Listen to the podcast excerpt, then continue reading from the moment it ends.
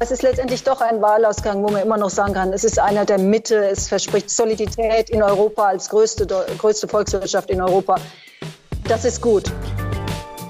Herzlich willkommen zum BKB Finanzcast mit dem Sandro Merino.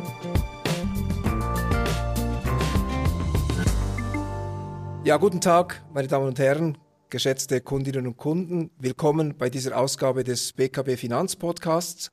Mein Name ist Sandro Merino, ich bin der Chief Investment Officer des BKB-Konzerns. Heute freue ich mich auf unseren Gast, Frau Anja Kohl, bekannt aus der Börsen- und Finanzmarktsendung äh, vor der Tagesschau im ersten deutschen Fernsehen. Liebe Frau Kohl, willkommen bei uns in unserem BKW Finanzpodcast. Ja, ich freue mich sehr. Hallo. Hallo. Sie können sich denken, was das Thema ist heute. Natürlich die Wahlen in Deutschland. Äh, das äh, beschäftigt auch uns in der Schweiz.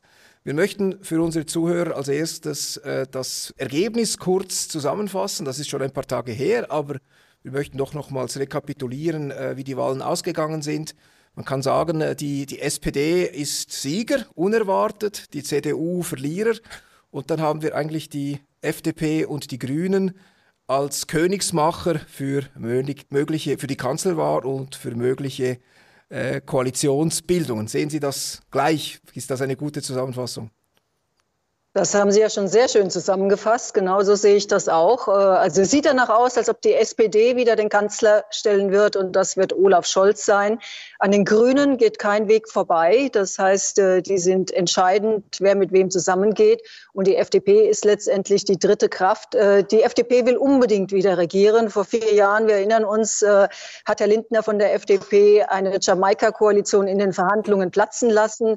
Da ging quasi ein Aufschrei durchs Land. Er muss jetzt jetzt was hinkriegen. Er wird auf jeden Fall in der Regierung sein wollen. Und äh, die Ampel steht quasi äh, auf Grün einerseits, aber letztendlich, dass es eine Ampelkoalition wird. Und vielleicht funktioniert es genau so wie eine Ampel, nämlich von Rot über Gelb nach Grün äh, und dass dann vielleicht auch ein bisschen Bewegung wieder in Deutschland äh, ja, in die Politik kommt, weil vieles festgefahren, viele Reformen sind liegen geblieben.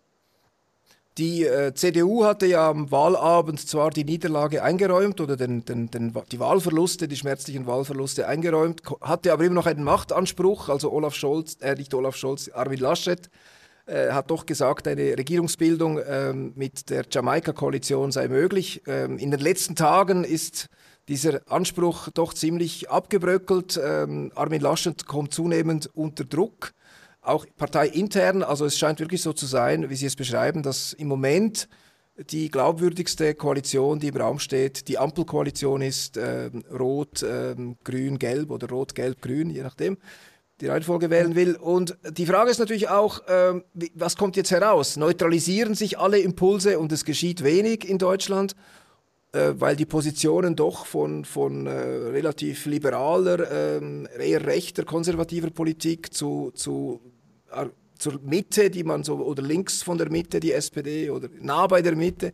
Und, und die Grünen haben wieder eine ganz andere Agenda. Also man, man hat so den Eindruck, äh, diese Gegensätze zwischen den Parteien in den Programmen, äh, die Kompromisse führen dann vielleicht dazu, dass am Ende nichts geschieht? Oder glauben Sie, dass man eine Koalition bilden kann, die dann auch äh, wirklich Impulse setzen kann? Wie, wie sieht man die, diese Diskussion jetzt in Deutschland? Naja, wir hatten 16 Jahre Angela Merkel als Kanzlerin. Äh, wie gesagt, wir haben einen Reformstau. Äh, Deutschland ist zurückgefallen in der Innovationskraft.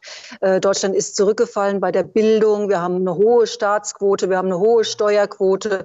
Wir haben kein politisches Umfeld, das Investitionen fördert. Die Unternehmen investieren zwar dennoch, aber die Rahmenbedingungen müssten weit besser sein. Und insofern muss eigentlich ein Ruck durch Deutschland gehen. Und ich würde Rot-Grün, das hatten wir schon mal in Deutschland, das das war unter Kanzler Schröder, nicht unterschätzen. Das waren die weitreichendsten Reformen, Arbeitsmarktreformen, äh, die in Deutschland in Gang gebracht worden sind. Jetzt werden wir wahrscheinlich eine dritte Farbe dazu gewinnen, nämlich Gelb, die FDP. Äh, die Grünen und die FDP, die müssen miteinander klarkommen. Das heißt, wenn die es schaffen, eine konstruktive Arbeitsteilung hinzukriegen, dann kann das durchaus was werden. Äh, wenn man natürlich von vornherein sagt, das sind rote Linien, die sind nicht zu diskutieren, auch die könnte man sogar festlegen. Ich glaube zum Beispiel nicht, dass äh, Steuererhöhungen mit der FDP zu machen sind. Äh, da wird man andere Lösungen finden, was ja eigentlich die SPD will und auch die Grünen eher. Ich glaube, das ist vom Tisch mit einer FDP in einer Regierung. Äh, dafür kann man vielleicht beim Klima Klimaschutzkompromisse finden, weil zwei Dinge haben sich Grüne und FDP auf die Fahnen geschrieben und SPD auch. Digitalisierung äh, und äh, Klimaschutz. Und da kann man vielleicht, wenn man mal den Klimaschutz nimmt, äh, auch so einen Kompromiss mal ausloten. Die Grünen wollen natürlich weiter staatlich fördern, zum Beispiel energieeffiziente Gebäude etc. Die FDP bringt den Vorschlag, dass man da Abschreibungen ins Spiel bringt für Klimaschutzinvestitionen. Warum soll man nicht beides machen? Das würde aber heißen, letztendlich man muss es finanzieren, der Staat muss es finanzieren. Womit zu rechnen ist, ist, dass der Staat Schulden machen wird, ich glaube nicht daran, dass diese Schuldenbremse, die die FDP favorisiert und im Moment auch noch ein bisschen so sakrosankt hält, äh, dass die eingehalten wird. Sie steht im Grundgesetz. Wir haben sie auch in der Pandemie gerissen. Wir sind in einer Nachpandemiephase.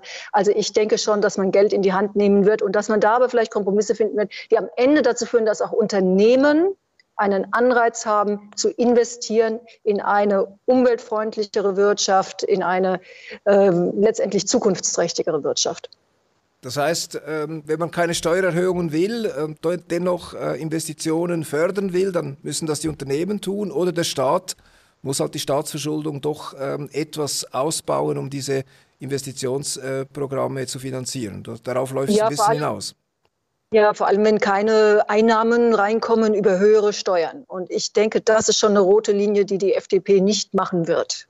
Mhm. Es ist die Frage, ob so am allerobersten Rand, aber selbst das glaube ich nicht. Ich glaube, das ist ein, ein, ein, ein Schwarz-Weiß-Thema, yes or no. Und ich glaube, dass äh, kein Spielraum ist in einer Ampelregierung für Steuererhöhungen in Deutschland. Hm.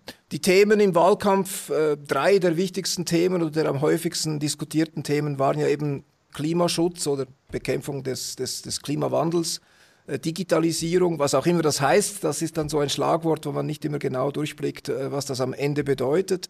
Äh, und natürlich soziale Gerechtigkeit. Ähm, ein Thema, das am Ende die Leute vielleicht doch mehr mobilisiert hat als äh, die Klimakrise. Also es scheint doch so zu sein, dass die äh, eine Klimakrise ist wahrscheinlich nicht etwas, das man sich wünscht und das kostet Geld. Es ist nicht etwas, das uns reicher macht und die Sorge, äh, wer die Lasten tragen wird und ob nicht auch die, die Leistungen äh, in, im, äh, in der Sozialdemokratie Deutschland dann äh, zurückgefahren werden, hat die Leute doch sehr beschäftigt. Also diese, dieses Thema soziale Gerechtigkeit äh, hat der SPD wahrscheinlich doch ähm, Rückenwind gegeben in diesem, in diesem Wahlkampf. Und, äh, ja, Vielleicht ein bisschen, aber es war wirklich eine personengetriebene Wahl. Äh, mhm. und Olaf Scholz äh, war derjenige, den man sich als Kanzler vorstellen kann. Und Armin Laschet war es offensichtlich nicht. Äh, ich sehe keine Chancen für Armin Laschet, äh, dass er sich wirklich halten wird. Äh, das ist in vollem Gange jetzt das Rumoren in der CDU, CSU. Und insofern wird es da sicherlich auch irgendwie wieder einen Neuanfang geben.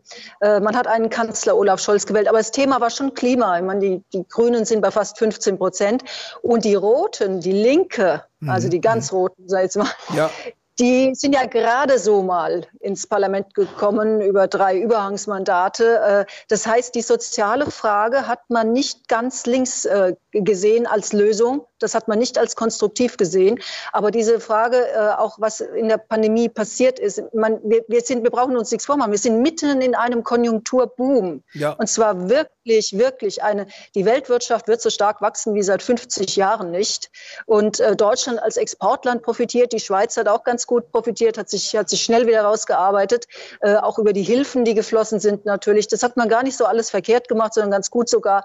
Ähm, aber letztendlich, ähm, muss man halt sehen, dass man diese soziale Frage, wo auch es Verlierer dieser Pandemie gibt, äh, die sich das Wohnen nicht mehr leisten können. Wir hatten parallel einen Volksentscheid in Berlin, der mit 56 Prozent der Stimmen angenommen worden ist, äh, weil die Menschen einfach sagen, wir sehen keine Lösung mehr, die Mieten sind zu teuer. Äh, das wird eine Frage sein, die diese Regierung nicht links liegen lassen kann, im wahrsten Sinne des Wortes, sondern da wird man sie angehen müssen. Ich glaube trotzdem, dass dieser Volksentscheid zum Beispiel Wohnen, das ist ein ganz gutes Beispiel, der ging ja in die Richtung, dass man tatsächlich Wohnungsgesellschaften enteignen soll. Mhm. Äh, in Berlin wird das jetzt auf Herz und Nieren geprüft. Es wird einen Gesetzesentwurf geben äh, unter der Wahlgewinnerin Giffey von der SPD, ähm, ob das Ganze dann auch verfassungskonform sei. Es bestehen, glaube ich, wenig Chancen, dass so eine Enteignung wirklich dann äh, beschlossen wird. Aber die Frage ist natürlich im im äh, Diskurs jetzt im Öffentlichen. Und sowas geht auch nicht mehr weg. Und das kann die Politik auf Dauer nicht ignorieren. Und das hat die Große Koalition liegen gelassen und liegen gelassen und liegen gelassen. Mhm. Das heißt natürlich auch eben, dass, dass die Bauvorhaben, also die andere, also Enteignung ist ein Weg, äh, wahrscheinlich langfristig ein sehr problematischer Weg. Auf der anderen Seite eben in Deutschland zu bauen. Ähm, Berliner Flughafen ist ja schon eine, ein legendäres Projekt äh, als Misserfolg leider. Ähm, ist offenbar auch schwierig geworden, Dinge einfach umzusetzen, ähm, Wohnungen einfach zu bauen, damit eben äh, Wohnungen äh, nicht so teuer werden. Das ist auch so ein bisschen eine, eine Schwierigkeit, also die Dinge zu entscheiden, aber dann auch in, in, in nützlicher Frist umsetzen zu können. Die vielgerühmte ja, Bürokratie wurde auch ja sehr kritisiert im Wahlkampf. Absolut. Äh, es geht um eine Entschlankung, äh, Verschlankung, Verzeihung der Verwaltung. Es geht darum, dass Genehmigungsfristen so lange dauern. Es geht darum, dass überall äh, Anträge, Bürokratie gefordert wird. Jetzt sind die Baukosten parallel noch gestiegen. Man muss aber sagen, 300.000 Wohnungen sind in Deutschland vergangenes Jahr gebaut worden. Das ist ein bisschen besser als vorher. Ein bisschen ist man schon angegangen. Mhm. Aber man muss natürlich die Rahmenbedingungen machen, dass die Firmen das auch bauen. Man kann natürlich parallel den sozialen Wohnungsbau stärken, die kommunalen Wohnungsgesellschaften. Das denke ich, dass das kommen wird unter einer Ampelkoalition, dass die SPD und auch die Grünen darauf drängen werden, Sozialwohnungen zu bauen.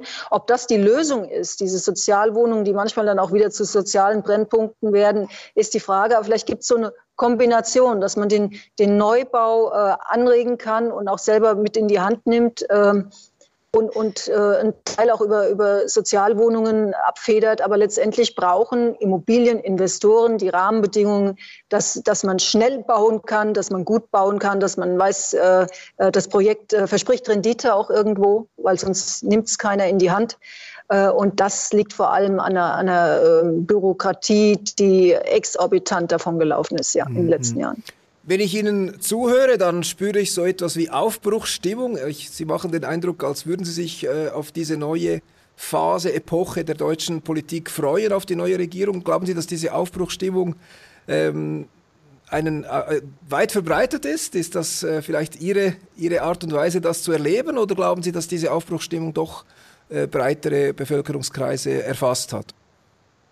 Also die Leute haben einen Wechsel gewählt. Mhm. Das ist ganz eindeutig. Äh, das kam natürlich koinzident zusammen damit, dass Frau Merkel äh, ähm, ihre Karriere, ihr Politiker sein, Politikerin sein beendet. Ähm, aber es war auch wirklich an der Zeit, eigentlich schon vor vier Jahren. Und jetzt ist es ein eindeutiges Signal. Ich sag mal so, ich meine, ich stehe ja sonst an der Börse und, und beobachte die Kapitalmärkte und höre da so, was die Investoren sagen. Man muss ja wissen, äh, die, die deutschen DAX-Konzerne, die größten Konzerne sind mehrheitlich in ausländischer Hand. Ja. Diese Investoren wissen, dass die Unternehmen ihre Hausaufgaben gemacht haben. Weil die Unternehmen, nimmt man die deutsche Autobranche, die investieren ja, die haben jetzt längst die Hebel umgestellt, die investieren längst jetzt in Elektromobilität, die haben Milliarden mobilisiert dafür. Die bekommen eine Regulierung, haben sie schon, die sie dazu zwingt, umweltfreundlicher zu werden. Ein VW-Chef Herbert Dies sagt, 2038 aus der Kohle auszusteigen ist zu spät. Unser Geschäftsmodell wird unglaubwürdig, wenn wir Kohlestrom in unsere E-Autos stecken in Deutschland. Wir müssen Vorreiter sein. Das muss schneller gehen. Will heißen, die Unternehmen sind weiter vorausgeeilt, aber sie brauchen jetzt die politischen Rahmenbedingungen. Und natürlich hat man die Hoffnung, dass das, was jetzt liegen geblieben ist, äh, weil einfach eine Ära irgendwann enden muss, sonst wird sie bräsig, dass das in die Hand genommen wird. Ob ich diese Hoffnung ausstrahle, weiß ich nicht. Und diese Investoren aus dem Ausland, die erwarten das auch. Die ja. erwarten, man Deutschland ist, was gut ist, es ist ein solider, stabiler Wahlausgang. Es ist an den Rändern, meine AfD hat schon ein bisschen rechts außen Stimmen bekommen. Aber es ist letztendlich doch ein Wahlausgang, wo man immer noch sagen kann, es ist einer der Mitte, es verspricht ja. Solidität in Europa als größte, größte Volkswirtschaft in Europa. Das ist gut. Äh, das sehen die Investoren aus dem Ausland auch, aber auch die wollen natürlich, dass, dass Deutschland noch mehr liefert als Staat und dass die Regierung mehr in die Hand nimmt. Äh, in Amerika hatten wir es auch, USA, dieser Biden-Moment, er war wirklich ein Change-Moment äh, nach Trump, mhm. äh, der vielleicht größer war fast noch, na größer weiß ich nicht, aber der ähnlich vergleichbar war mit Obama damals, äh, aber aus anderen Gründen. Ja, ja. Bei Obama hat natürlich auch was anderes noch eine Rolle gespielt. Ja. Gut, was auch auffällt im, für den Wahlkampf ist, dass, äh, dass die Themen waren doch sehr stark inländisch orientiert. Es ging, gut, Klimawandel ist ein globales Phänomen, aber es ging ja eigentlich äh, irgendwo um diese schrecklichen Bilder dieser Flutkatastrophe. Das, war, das wurde so verbunden, äh, die Überschwemmungen in Rheinland-Pfalz und der Klimawandel. Das war dann doch irgendwie so ein, so, ein, so ein deutsches Thema, obwohl natürlich der Klimawandel durch einzelne Nationen nicht, äh, nicht gestoppt werden kann. Das braucht eine globale Anstrengung. Auch das Thema Europa, wie es mit Europa weitergeht und, und die Vision für die EU, das war nicht so stark im Zentrum äh, des Wahlkampfs. Also das habe ich so zumindest äh, empfunden. Äh, glauben Sie, dass, dass die neue Regierung, was die Vision für die EU und die Zusammenarbeit in Europa betrifft, ähm, anders äh, vorgehen wird? Oder ist das, ist das, äh, gibt es da keinen großen ähm, Wandel, äh, gibt es keine großen Erwartungen eines, einer Änderung der, der Europapolitik, die Deutschland initiieren könnte? Die EU muss sich definieren, wo sie steht äh, im Zusammenhang äh, der weltweiten Entwicklungen. Das heißt USA und andererseits China. Mhm. Und wo ist man da positioniert? Das muss die EU für sich klären und da ist viel Ungemach, äh, wo man eigentlich hingehört und auch wenig Selbstbewusstsein, wo man stehen will. Und da wäre zu wünschen, dass es eine neue deutsche Regierung eher anpackt, äh, sich da zu definieren, wo man eigentlich hin will. Ähm, was die EU ansonsten angeht, muss man konstatieren, der Brexit war ein Aha-Erlebnis. Seitdem ist allen klar, aus der EU auszusteigen, macht wirklich keinen Sinn. Und insofern ist die EU durch den Brexit nach innen gestärkt. Kein Land wird mehr wagen wollen, aus der EU auszusteigen nach dieser Brexit-Erfahrung. Und insofern droht von daher kein Ungemach nach innen, sondern man muss sich nach außen definieren. Äh, ich meine, ein China, das zurückfällt in eine Art Rekulturrevolution, eine wirklich diktatorische Ausmaße äh, mit Kontrolle etc. und gleichzeitig immer noch ein starkes Wachstum, ein Schwergewicht. Äh, die holen so stark auf in den nächsten 10, 20 Jahren, äh, dass sie wirklich, wirklich ganz, ganz weit vorne sein muss. Und da muss Europa aufpassen, was, dass man nicht wegfällt. Ich glaube trotzdem, weil Sie haben was eingesprochen, es war ein Klimawahlkampf. Da, so wurde er entschieden, wirklich. Und es war nicht diese Flutkatastrophe per se, die haben die Grünen auch nicht ausgeschlachtet betrachtet, ja. gar nicht. Ja. Ähm, sondern das war das Aha-Erlebnis auch für die Deutschen. Aha, jetzt auf einmal ist wirklich der Klimawandel bei uns spürbar. Sonst kennen wir das immer nur von Haiti oder von irgendwelchen anderen Ländern, wo irgendwas absäuft, sage ich jetzt mal ganz mhm. lax. Mhm. Ähm, und insofern äh, war das der Punkt. Ich denke nicht, dass der Klimawandel per se nur eine globale Sache ist, weil ich denke, es ist relativ illusorisch, dass man global an einem Strang zieht und dass äh, gemeinsam auf einmal sagt, jetzt äh, steigen wir alle gemeinsam aus. Ich glaube, es geht nur über Technologiesprünge über Technologien, die wir entwickeln, die CO2-frei sind und das Klima nicht mehr schädigen und mhm. unsere Ressourcen nicht mehr beschädigen. Und Technologiesprünge sind nur möglich, wenn die wirtschaftlichen und politischen Rahmenbedingungen stimmen, weil die Unternehmen investieren. Ich mhm. würde mir wünschen, dass wir alle Veganer werden auf der Welt und dann retten wir die Erde. Es ist illusorisch, weil allein die Weltbevölkerung so stark wächst, dass das nicht machbar ist. Wir müssen Technologien finden, die den Planeten nicht mehr belasten. Wir haben vielleicht zehn Jahre tatsächlich, um das zu schaffen. Und äh, insofern ähm, brauchen wir den Boden, dass Unternehmen das zu, zu, imstande sind zu leisten. Mhm. Sicher hat hier Deutschland eigentlich äh, ein, ein Gesellschaftsmodell und ein, ein unternehmerisches Modell anzubieten, das eben den Weg aufzeigen könnte, wie eine Industrienation Nachhaltigkeit und Prosperität sozusagen vereinbaren kann, dass man eigentlich nicht äh, auf, auf einen tieferen äh, Lebensstandard zurückfällt, um, um Nachhaltigkeitsziele einzuhalten. Ich glaube, das, das, da ist Europa im Denken und im Handeln vermutlich weiter als, als die USA und natürlich von den Voraussetzungen auch woanders als, als China, nicht? Absolut weiter, absolut weiter als mhm. die USA. Und das ist wirklich, wirklich wichtig, weil im Grunde ist es ja so, Investoren steigen weltweit aus, aus CO2-Technologien. Sie ziehen ihre Gelder raus, weil sie keine Rendite mehr versprechen, weil die Kosten des Klimawandels viel, viel zu groß geworden sind. Das reicht bis hin, äh, ein Staatsfonds in Norwegen hat 11 Prozent Rendite erzielt, weil er auf erneuerbare Energien setzt und auch Digitalisierung etc. Mhm. Das führt dazu, dass unter den größten Investoren derzeit weltweit weltweit Ölgesellschaften sind, eine PetroChina, eine Saudi Aramco, äh, das heißt die, die, die wirklich großen Ölkonzerne, die investieren, aber nicht ins alte, dreckige, in Anführungsstrichen Öl, sondern in alternative, erneuerbare Energien, weil die wissen, ihr Geschäftsmodell in 10, 20 Jahren ist es tot. Mhm. Und äh, das sind, ich sage so, der Druck des Kapitals, die Macht des Geldes, ist wirklich die größte Kraft in diesem kapitalistischen Finanzsystem, das wir letztendlich haben.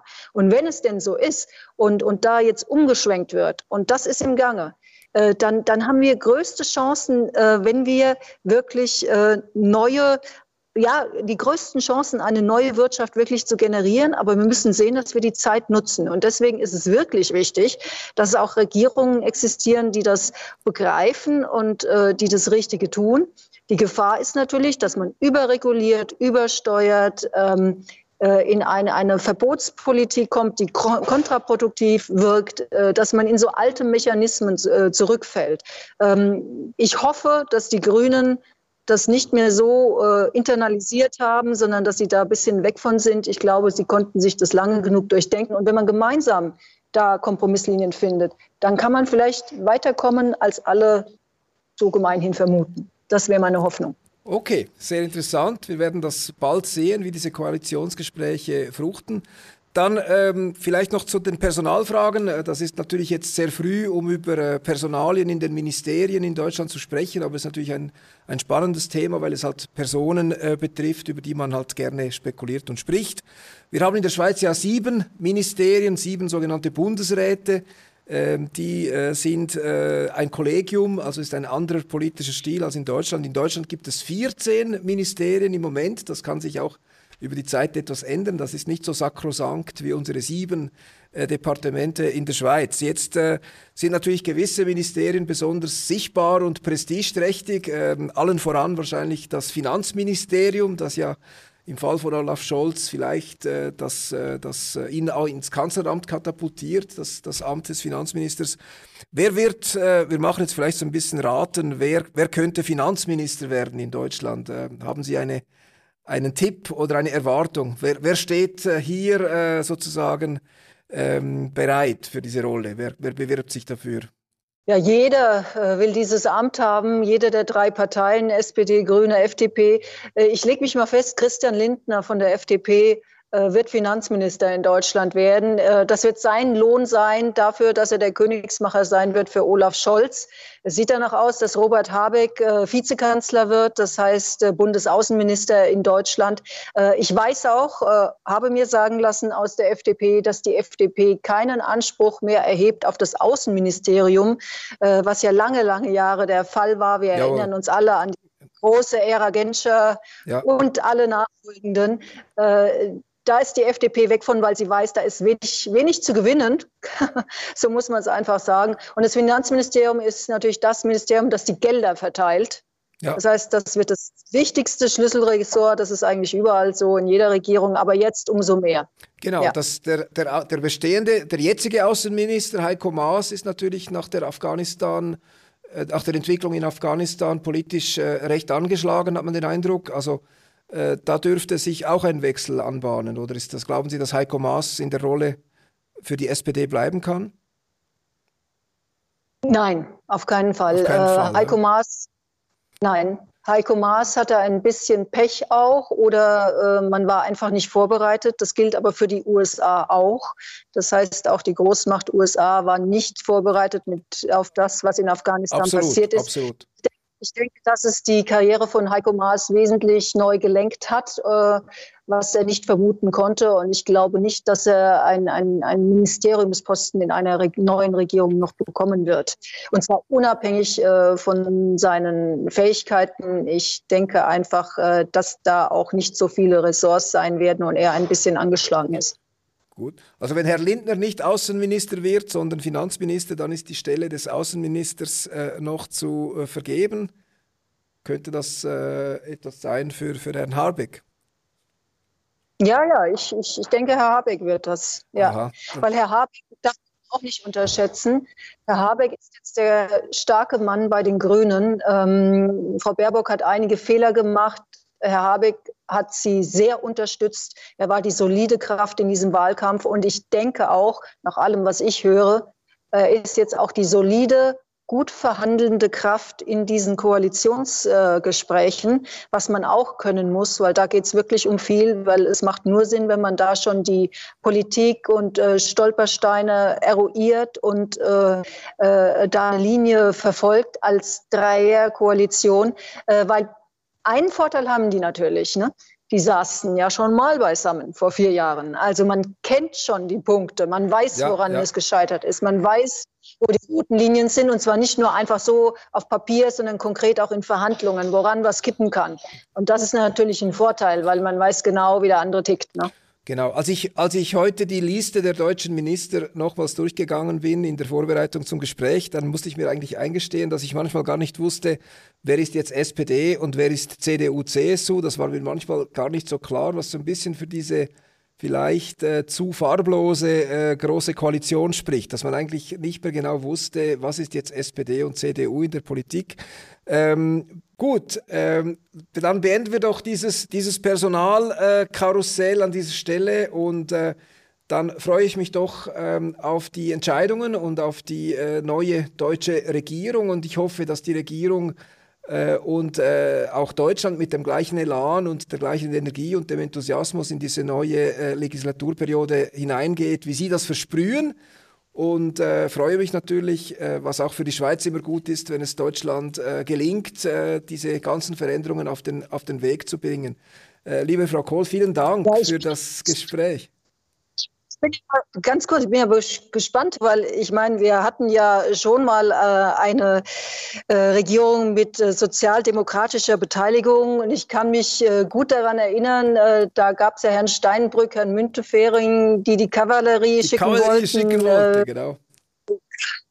Das, hat, das haben viele in Deutschland vergessen, aber ich glaube, in der Schweiz hat man es nicht vergessen. Und ich äh, denke auch, mein, auch ein äh, Herr Borjans äh, hatte damals die CD mit Bankdaten gekauft äh, als Minister in NRW. Ich glaube, das weiß man in der Schweiz auch noch. Herr Borjans ist ja, teilt sich ja mit Frau Estens den SPD-Vorsitz. Also ich sage mal so, vielleicht ist bei dem einen oder anderen sind da noch so ein paar Vorbehalte, was die Sozialdemokratie als Führungskraft in Deutschland angeht, eine Regierung. Und äh, ich hoffe, man kann diese Wogen glätten. Und äh, meine, die Schweiz ist ein unglaublich wichtiger Exportpartner. Partner und, und auch Verbündeter in jeder Hinsicht. Und insofern, äh, ja, also ich glaube, wir, wir steuern goldenen Zeiten entgegen. Hoffentlich. Es wäre mal toll. Gut, das wäre mal der beste Plan. Äh, würde ich sagen, wir, wir haben in der Finanzindustrie in den letzten äh, 15 Jahren, denke ich, unsere Hausaufgaben sehr intensiv äh, gemacht. Also ich glaube, Herr Steinbrück würde heute äh, den Schweizer Finanzplatz äh, ganz anders würdigen. Also die Kavallerie ist, glaube ich, sehr überflüssig geworden. Äh, ich hoffe, das sieht dann auch die neue SPD-Regierung so. Äh, aber hoffen wir das Beste für diese neue äh, Regierung, die dann hoffentlich bald zustande kommt. Und ich bedanke mich nochmals sehr herzlich für das Gespräch. Ganz herzlichen Dank.